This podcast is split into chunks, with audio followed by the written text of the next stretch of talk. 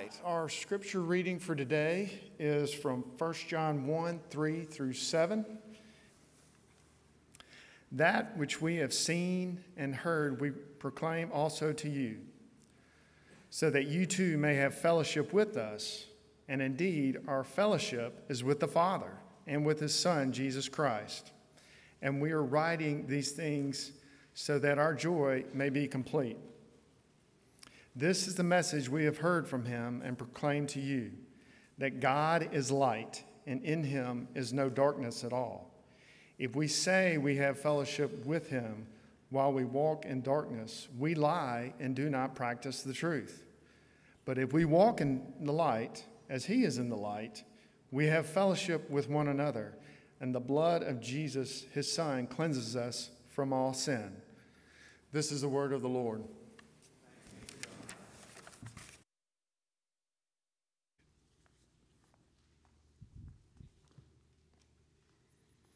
So it was a couple of years ago when I found an article um, in Christianity Today, of all places, on brain studies and some of the new science that's coming out about brain studies. And the article was particularly talking about uh, a concept known as, as cognitive extension, which is this idea that apparently our brain has a, way of taking the tools that we use and making it seem as, as if it's an extension of our own bodies for real. Like a, like a carpenter who might pick up a hammer and use that hammer to accomplish whatever, the brain will actually begin to map that hammer as if it's part of his hand so that he can accomplish whatever tools he's wanting to get done even better. Same thing happens to people with um, uh, amputees, with prosthetics they have on. Eventually, the brain starts to incorporate them as if they are a part. Well, the author went on to inc- conclude this. He says, This ultimately means that we do not think and learn solely with our brains or with solely our bodies. We literally think in better and more powerful ways when we are connected to elements outside of our bodies. We end up supersizing our own human capacities. Now, look, that was the idea that fascinated me about this article because I think that science is discovering that human beings do not function anywhere near their capacity when they're doing so purely in reference to their internal selves, but only as I recognize that there's another self out there. And then our very brains will incorporate that person's usefulness in our own lives. I find this to be absolutely profound for a lot of reasons because we live in a time, as I've said before, where the internal self is really this generation's only guide in life. We live in a time where we're told to follow our hearts. We're told to sort of be, our, uh, be whatever you want to be. You do you. And in Christianity, we oftentimes take that very same thing on. When you survey religious people for why they go to church, they say things like, Well, I want to have an experience with God. Or they say something like, I want, I want to be spiritually fed. Or I want my children to have a, a place where they can learn spiritual things or something. And, and even some respondents will say, I'm looking for fellowship and for friendship. But what's interesting is those goals are filtered through this world that basically still centers them all on what I need, on what I desire, and what I long for. In other words, I want those relationships, but only because they benefit me. And this is why this article was so challenging for me, because on the one hand, I, I want to try to convince you this morning that one of the reasons why we have this instinct for relationship, even on our brains, is because God created us to be that way. But too often, our own sin and our own failures get in the way of me being able to connect with people because I think the world revolves around me. Everything in our culture is telling us that it revolves around us. So you, we've dropped you in the middle of a study this summer through uh, uh, these uh, elements that constitute a healthy spiritual life. And we're talking about it in terms of spiritual formation. How is it that God is going to form us into what He needs us to be? And today we're going to find that for the Apostle John, he does so by pointing us to the power of connection. And he's going to use a word that I think if you've been in any kind of religious circles, you've probably heard before. The Greek word behind the word you have translated fellowship there in verses 3, 6, and 7 is the Greek word koinonia. And koinonia is what I really want to talk about this morning because he comes along and says that koinonia can only be achieved, this, this deep fellowship that exists, can only be achieved under the circumstances that he lays out. In other words, this kind of deep fellowship is far more than whatever we experience at, at, at our hunting camp, or far deeper than what we might get in, in, a, in a Grove tent group, or maybe a, a you know, sorority sister reunion. This is a spiritually developed, spiritually understood connection that I want to try to unpack this morning under three headings. First of all, I want to look at the theology of connection. I want to look, secondly, at the nature of connection. And then finally, I want to consider our experience of connection. Okay? So, theology, nature, and experience. Let's dive into the theology for a second because this one's really fascinating. Look at verse 3 there. What John says here is what I would like to call the calculus of the gospel. Follow him. He says, That which we have seen and heard, we proclaim to you, so that you too may have koinonia with us, and indeed our koinonia is with the Father and with his Son, Jesus Christ. Okay, did you see the connection? What he says is, John says, I want for you to have what all of God's people have. But in order to know what that deep connection is, you have to know this God first. That's the calculus of the gospel. That is, coming and knowing God, being deeply connected to God, will invariably create an experience of powerful connection with each other. That's the theology. The question, though, is why? And I think you have to go back to the very doctrine of the Trinity before you get this. I mean, for a couple thousand years, Christians have pounded out a very careful understanding of what we mean when we say God is three persons and one essence. We know that the, the relationship that exists between the Father and the Son is, so, is, is, is one of such powerful mutuality, of, of, of deep, coextensive unity, that the relationship between them, that love that exists between them, is so tangible that according to Jonathan Edwards, it itself becomes its own person as the Holy Spirit. Our own confession says that the Father exists as the eternally begotten one, uh, the one who eternally begets the Son. The Son exists as the eternally begotten of the Father, and the Spirit proceeds from that powerful union as a unique person in the Trinity. But all three of those persons exist together in a great connection, a great fellowship, a great koinonia. The Trinity has that. And so here's the question if that kind of God, is going to make a creature in his image, does it not stand to reason that we would have the same instinct, the same longing, the same need for that same deep connection? One theologian put it this way He says, John is saying that there is a kind of life, a quality of life, which actually is God's very own life, and which God Himself is now sharing with the people who have heard and seen the life come to life that we call Jesus. Indeed, John sees God's own life as already a shared fellowship, the fellowship between the Father and the Son. Did you catch that? John is saying, I see all my relationships here as if we are participating in that relationship. Our friendship with each other is because of the friendship between Father, Son, and Holy Spirit. Now that's profound. So what he's saying is, is the message of koinonia is so profound because it's what you've been looking for which is why in verse 4 he says, We have a completed joy because of it. Hold that thought, we're coming back to it. But I find it really interesting that when the early church first got together, this is one of the first things they reported having. If you go back to Acts chapter 2, and we're actually going to do a deep dive on this here in just a few, uh, actually a month or two, uh, in our study through Acts this fall.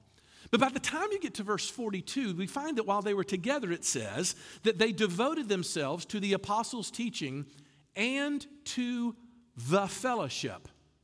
Now, that's a little bit of a different way of talking about it because you and I say, well, we're going to go have good fellowship. We don't say, we're going to go have good the fellowship. But that definite article is in the Greek. Why did he put it there?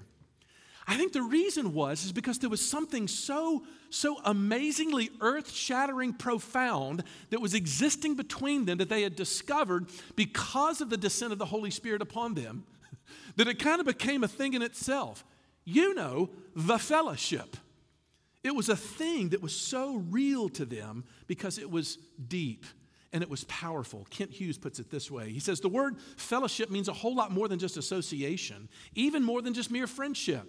It means more than having a good conversation over a cup of coffee. Koinonia is a word that means the deep sharing of things in common via association and participation. So to have fellowship with one another is not just a matter of being in the same room at a church, but it means having a relationship with each based on our relationship to Christ that causes us to participate together around a common bond. Did you catch that? Koinonia is this deep sharing of things in common. That's the profoundness that he's wanting to do. I think it's exactly what motivated C.S. Lewis in his wonderful little book called The Four Loves. You ever read this? He breaks down these four different kinds of loves, and at one point he draws a contrast between what he calls romantic love.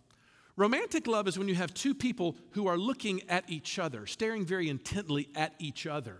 And there's a, there's a love that we can say exists there. But he says friendship love is two people looking at something together. They're looking at a common horizon. And as they grow towards that common horizon, what happens? They grow together. I heard one preacher put it this way. He said, It's almost like that movie genre of the buddy movie. It, it, there's too many examples to even mention because you've seen this before. The movie starts with two people who you meet and you find out that they despise each other, they hate each other and you get all this comedy of them trying to find ways to hate each other. But circumstances end up throwing them into like a, a mutual adventure or something, right? And they have to go through it. And by the end of the movie, they're hugging. It's called a buddy movie. But the principle is actually biblical because what it says is, is once we find something in common, then we can grow together. Now, here's the thing small little side note. There are superficial things that will create a sensation of connection. We could share the same love of music or the same love of art or maybe uh, uh, careers or something like that. But what John is saying is Christians have something that is completely unique. Again, we're going to come back to this in just a second. Because those other little horizons, those little mini horizons we sort of make life to be great, those things are going to change again and again. But only in Christ do we have something that is profound and deep and long lasting. Uh, side note, side application. This is one of the reasons why the Bible says that a Christian should not marry someone who is not a Christian. And it's not because the Bible doesn't like non Christians, actually, far from it. What it means is, is that ultimately, when two people do not share Christ, they really can't be friends. They can't ultimately be friends because they're only going to build their horizons off of things that change, and therefore it's not built to last. So, the theology of connection, the theology of koinonia, is rooted in the Trinity and shows itself in every longing that we have, and brings me to the second point, and that is the nature of connection. Which is, what does it mean when I'm living in that reality? Like, how will I know when I'm actually connecting with people? Well, I do think at this point it helps us to turn to some modern people who have done some really, really good thinking about this. And I cannot think of any other better uh, than researcher uh, Brene Brown. Brene Brown and I would not agree on everything when it comes to theology, but when it comes to her understanding of connection, it is, in my opinion, quite profound. Because what she says is, is first of all, connection happens because I was able to see the world through someone else's eyes. That's the idea. Can I communicate to someone in such a way that they really do sense that I get them. I heard them and I got them. And what Brene Brown does is she goes, what that requires of us is, for those who long for this connection, is we have to learn a set of skills. And a main set of those skills begins with the art of listening. And it's not just listening to be kind of like, yeah, yeah, yeah, blah, blah, blah, when are you finished? but it's listening without interrupting. It's listening without, you know, having that kind of anxiousness about when is it time for me to say what I think. You ever had that experience? There's a comedian, Brian Regan, who talks about the me monster that always wants to come up. And you're in a conversation and you're listening to him, you're like, yeah, yeah, you, you, you, you, me, me. And you want to jump in with your opinion as quickly as you possibly can. She says we've got to unlearn these things. We've got to learn to stop giving lectures and learn to give understanding and empathy. But here's what happens when you're able to communicate in that way, that person walks away and is like, man, that person understands me. They are connected. Okay? So that's the first thing. Connection is through seeing people. The nature of connection is seeing the world through their eyes. But secondly, the second point about connection comes in what John goes to next in the verses. And I find this interesting. John's talking about fellowship and the Trinity and koinonia, blah, blah, blah. But then all of a sudden he starts to talk about people who think that they don't sin. Look at verse 8. He says, If we say we have no sin, we deceive ourselves, and the truth is not in, uh, in us. Now, why did he suddenly start talking about that? I think there's a reason. Because connection typically does not happen. We are unable to see the world through someone else's eyes. If they do not believe, if they are not convinced that we're being vulnerable with them, until they see our flaws, until they see our fears, until they're aware of our insecurities, that's the only way. I guarantee this has happened to you already. There are people in your life, people whom you consider friends, and you would have to admit that when you first met them, you were maybe a little bit intimidated by them. But somewhere along the way, either they messed something up in your viewing or they told you how they messed something up in your hearing. And you thought to yourself, now that's somebody I can hang out with. They became accessible. I do think it's our natural default mode when we meet new people to be a bit intimidated by them or to feel like we need to control them in order to put them in a place where it makes me comfortable. We lean towards that. And so here's what John is saying we're not going to start this if you're not willing to admit that you're a sinner. There will be no koinonia without you owning what it is that keeps you from true health and true relationship with God. You know, there's a story that Brene Brown tells in her little book called uh, Daring Greatly that is almost too painful to tell, so just bear with me. Um, she talks about going on a speaking tour one particular summer in a, in a major American city, uh, only to arrive home uh, and realize that there was someone in attendance uh, that she was wanting to impress. But this was a person who happened to have very strong opinions and decided to take her to task for just about everything that she said. He didn't like her presentation, he didn't like her tone, he thought her content was elementary, and maybe you should not quit your day job, right? So she was crushed under the weight of this email. But she thought to herself, you know what I'm going to do? I'm going to forward this email to one of my friends, and I'm going to take this guy to task. So she types this email about what, how crazy this guy is, and where do you see this lunatic who sent this email to me? And I mean, does the guy even have a brain at all? And then she very gleefully presses send on the email, only to realize just a few moments later that instead of pressing the forward button at the beginning of the email, she had pressed the reply button on the email. And aren't you uncomfortable right now? When I read it, it made me uncomfortable. And it sent it right to the guy. She was completely, totally busted. But here's the crazy thing when you hear a story like that, isn't there a little something on the inside of you that says, I could be friends with Brene Brown? because anybody who's got the humility to tell a story like that is somebody I can relate to. In other words, what happens is, is when someone has a willingness to be vulnerable, and not put that chip on their shoulder, we connect with them. Here's what she says She says, People who tell me, I don't care what people think, I don't worry about the critics in that arena of my life, these people send up a major red flag for me because we are hardwired for connection. When we stop caring what people think, we lose our capacity for that connection. Now, when we become defined what people, by what people think, we lose our capacity to be vulnerable. But not, listen to this, I find this so profound. Not caring what people think is its own kind of hustle. You either walk inside your own story and own it, or you spend your life walking outside of your story and you hustle for your own worthiness. Wow. Look, the point is, as long as you're giving off the impression that everything's great with me, you are hustling for your worth. And as long as you're hustling, you'll always have a deep temptation to think that I'm being fake and that I'm actually a sham. But when all of a sudden there is a spirit filled ability to own those things in the hearing of another person, and they can grant a measure of acceptance even on the basis of that embarrassment, I walk away and, like, oh, I found a friend.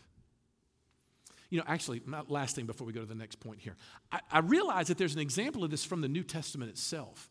If you read through the Gospels, especially like without any kind of filters on it, you're going to realize that the biggest goofs in the New Testament are the disciples.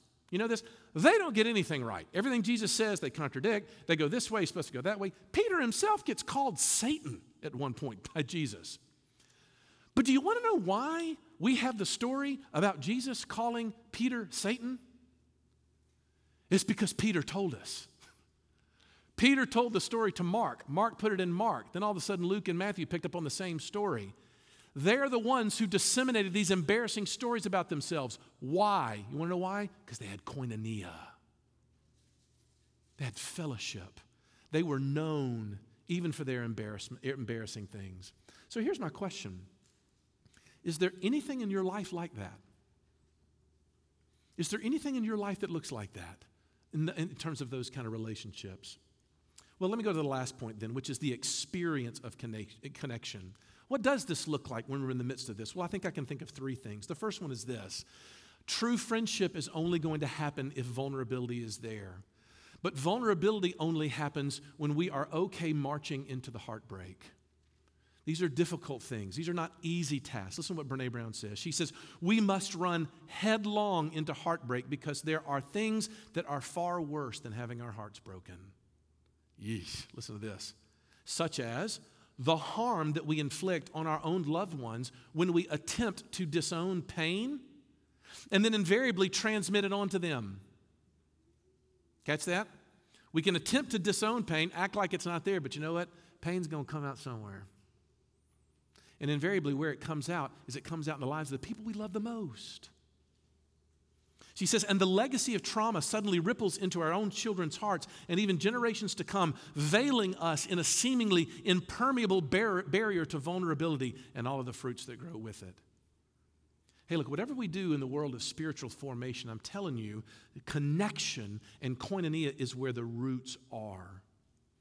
And so the question is, is do, am I building this? Do I have anyone like this? Not every day, not every week, but can I look back in the last six months and say, yes, there are people who know me to that level. They know the hurtful parts inside me. Secondly, though, and this one's a little more of a perspective uh, uh, uh, uh thing when it comes to understanding connection. But we have to understand that connection ends up neutralizing every other relationship we have that's not united by Christ. What do I mean by that? The only real bonds that we have with people are those that we have that connection with in Christ. Because whenever we make relationships and connections based on these superficial things, and those relationships begin to vie for our, for our uh, identity, as they will always do, they end up failing. And you want to know why? Because other people are impermanent. Always. Here's a couple in love with each other, right? And they look at each other's eyes and they say, I will love you for eternity. But here's the thing one of those people are going to die. And barring some unique circumstance where they die at the exact same time, one is going to be left without the other. But here's the thing friendships were made to feel like eternity. Our spouses are like this. At our best moments, we look at our spouse and we can't even imagine life without them. But it's impermanent because of death. And so, what John has discovered, and part of the euphoria of, of koinonia, is this knowledge that if our unity is not based on music or songs or great food or whatever even experiences we had, but on Christ Himself, it means it lasts forever. We're not just friends temporarily, this is forever. We will never stop being friends. It reminds me a lot of when Jesus gets confronted by somebody about his family waiting outside in Matthew 12, 46. Someone's like, Oh, your family's outside, Jesus. And remember what he says? He says, Then he replied to the man who told him, Who is my mother? Who are my brothers? And stretching his hand towards his disciples, he said, Here are my mother and brothers, for whoever does the will of my Father in heaven is my brother and sister and mother. Now, it looks like Jesus is kind of being mean to his family, but he's not. He's being honest because families die. Children move out of the house one day. Spouses fail and they make mistakes. But the point is that there is no safe harbor for love if it's not love that is built around the eternal love of Jesus for his people. That's unique, it's different, it roots those things differently. Thirdly and finally, this is what life is about. Connection is what makes the world go round. It's what we long for. It is the best. It is the fullness of joy that John is talking about in verse 4. And all of our most profound struggles, all of the things that we think are going to undo us, typically, if you follow that little string out, they end up becoming a problem with connection with other people. I was able, while I was doing some, some work on this a couple months ago, to come across a researcher in Australia by the name of Justin Coulson. And apparently, he did a landmark study, interviewed thousands of teenage women, and wrote a book called Miss Connection, M I S S, Connection. But it was the subtitle that grabbed me. the subtitle is Why Your Teenage Daughter Hates You, Expects the World, and Really Needs to Talk. So I dove into this book. I thought it was kind of fun. And in the introduction, Coulson says this. He says, You know, I anticipated that this book was going to be about the moral scourges of our time. And by moral scourges, I mean anything that the media gets crazy about in relationship to our young people screens, bullying, eating disorders, self harm, sex, and so on. But what my findings suggest is that most parents and teenagers are worried about more mundane everyday challenges. Things like motivation at school for learning, uh, uh, well being matters such as body image and identity crises, or drama with their friends. But he said, most of all, it was connection. When I ask girls, if there was one thing about your life that you could change, what would it be? The overwhelming response was statements such as, my relationship with my parents. I would have more of an emotional connection with my family. I want a close family and support from them. He says this deep desire for connection carried across strongly to friendship groups, but the primary emphasis was repeatedly on family and parents. And listen to how he ended it. He said, I could almost feel them pleading, pleading for connection. And here's my premise ain't just teenage girls in Australia, it's boys too, and it's grown ups in America, just like us, pleading for it. Look, we're trying to summarize what spiritual formation looks like with this acrostic A C T S. And last week we said that A means attend, right? That we've got to be a part of a tribe before we start to take on their attributes. The C, we're going to say, is connection. You want to know why? Because you can attend without connecting. That's possible. That's the reason why the leadership landed on the word connect, because we believe that it is based on a similar pleading of every single heart here to be known and yet still be okay. That's the rub, isn't it? I fear being known because then they'll see. But if I withdraw into loneliness, then I've never known. That is the human dilemma. And this place right here, you ready? This place right here is the place, it's the outpost where God wants to change the tide of that. Where I can say, you know what? Those people there, they know me. Now, look, it'd be very easy at this point, and I'm just shameless enough to do it, that it's a little bit of a, of a, of a commercial for our Connect groups, which are starting in August. If you don't know who your Connect group leader is or you're not involved in one, drop us an email. We would love to get you involved with that. But that's why we called them Connect groups, kind of rebranded the fellowship group, shepherding group idea so that we know what those are for. We're trying to create an environment where I might make a friend, where I might actually take some initiative to step out and not be as alone as I often am in the daily getting up and going to work and coming home and drudging through tasks and going to bed exhausted every day. To know and be known, that's where the richness is. So, are you connecting? Do you know anything about this koinonia that John's talking about? What steps am I willing to take as we move out into this, into this place so that I might look back on a year and say that God was moving among us? He built this in me. The bottom dropped out of my own life probably about 15, 16 years ago when I was in a prayer group with some friends. And a friend of mine talked about a little small group that he had made with some guys in town. And he was a minister, interestingly enough. He was like, it was the first small group I've ever went to that nobody asked me to prepare. and he said, you know what? They have come to mean something so much to me. And I'm telling you, the bottom dropped out of my heart. And I started saying, God, I don't have that. I'm in need of that. And over time, through a lot of fumblings in here, I've experienced more or less of it. But it begins by owning the fact that I'm too alone.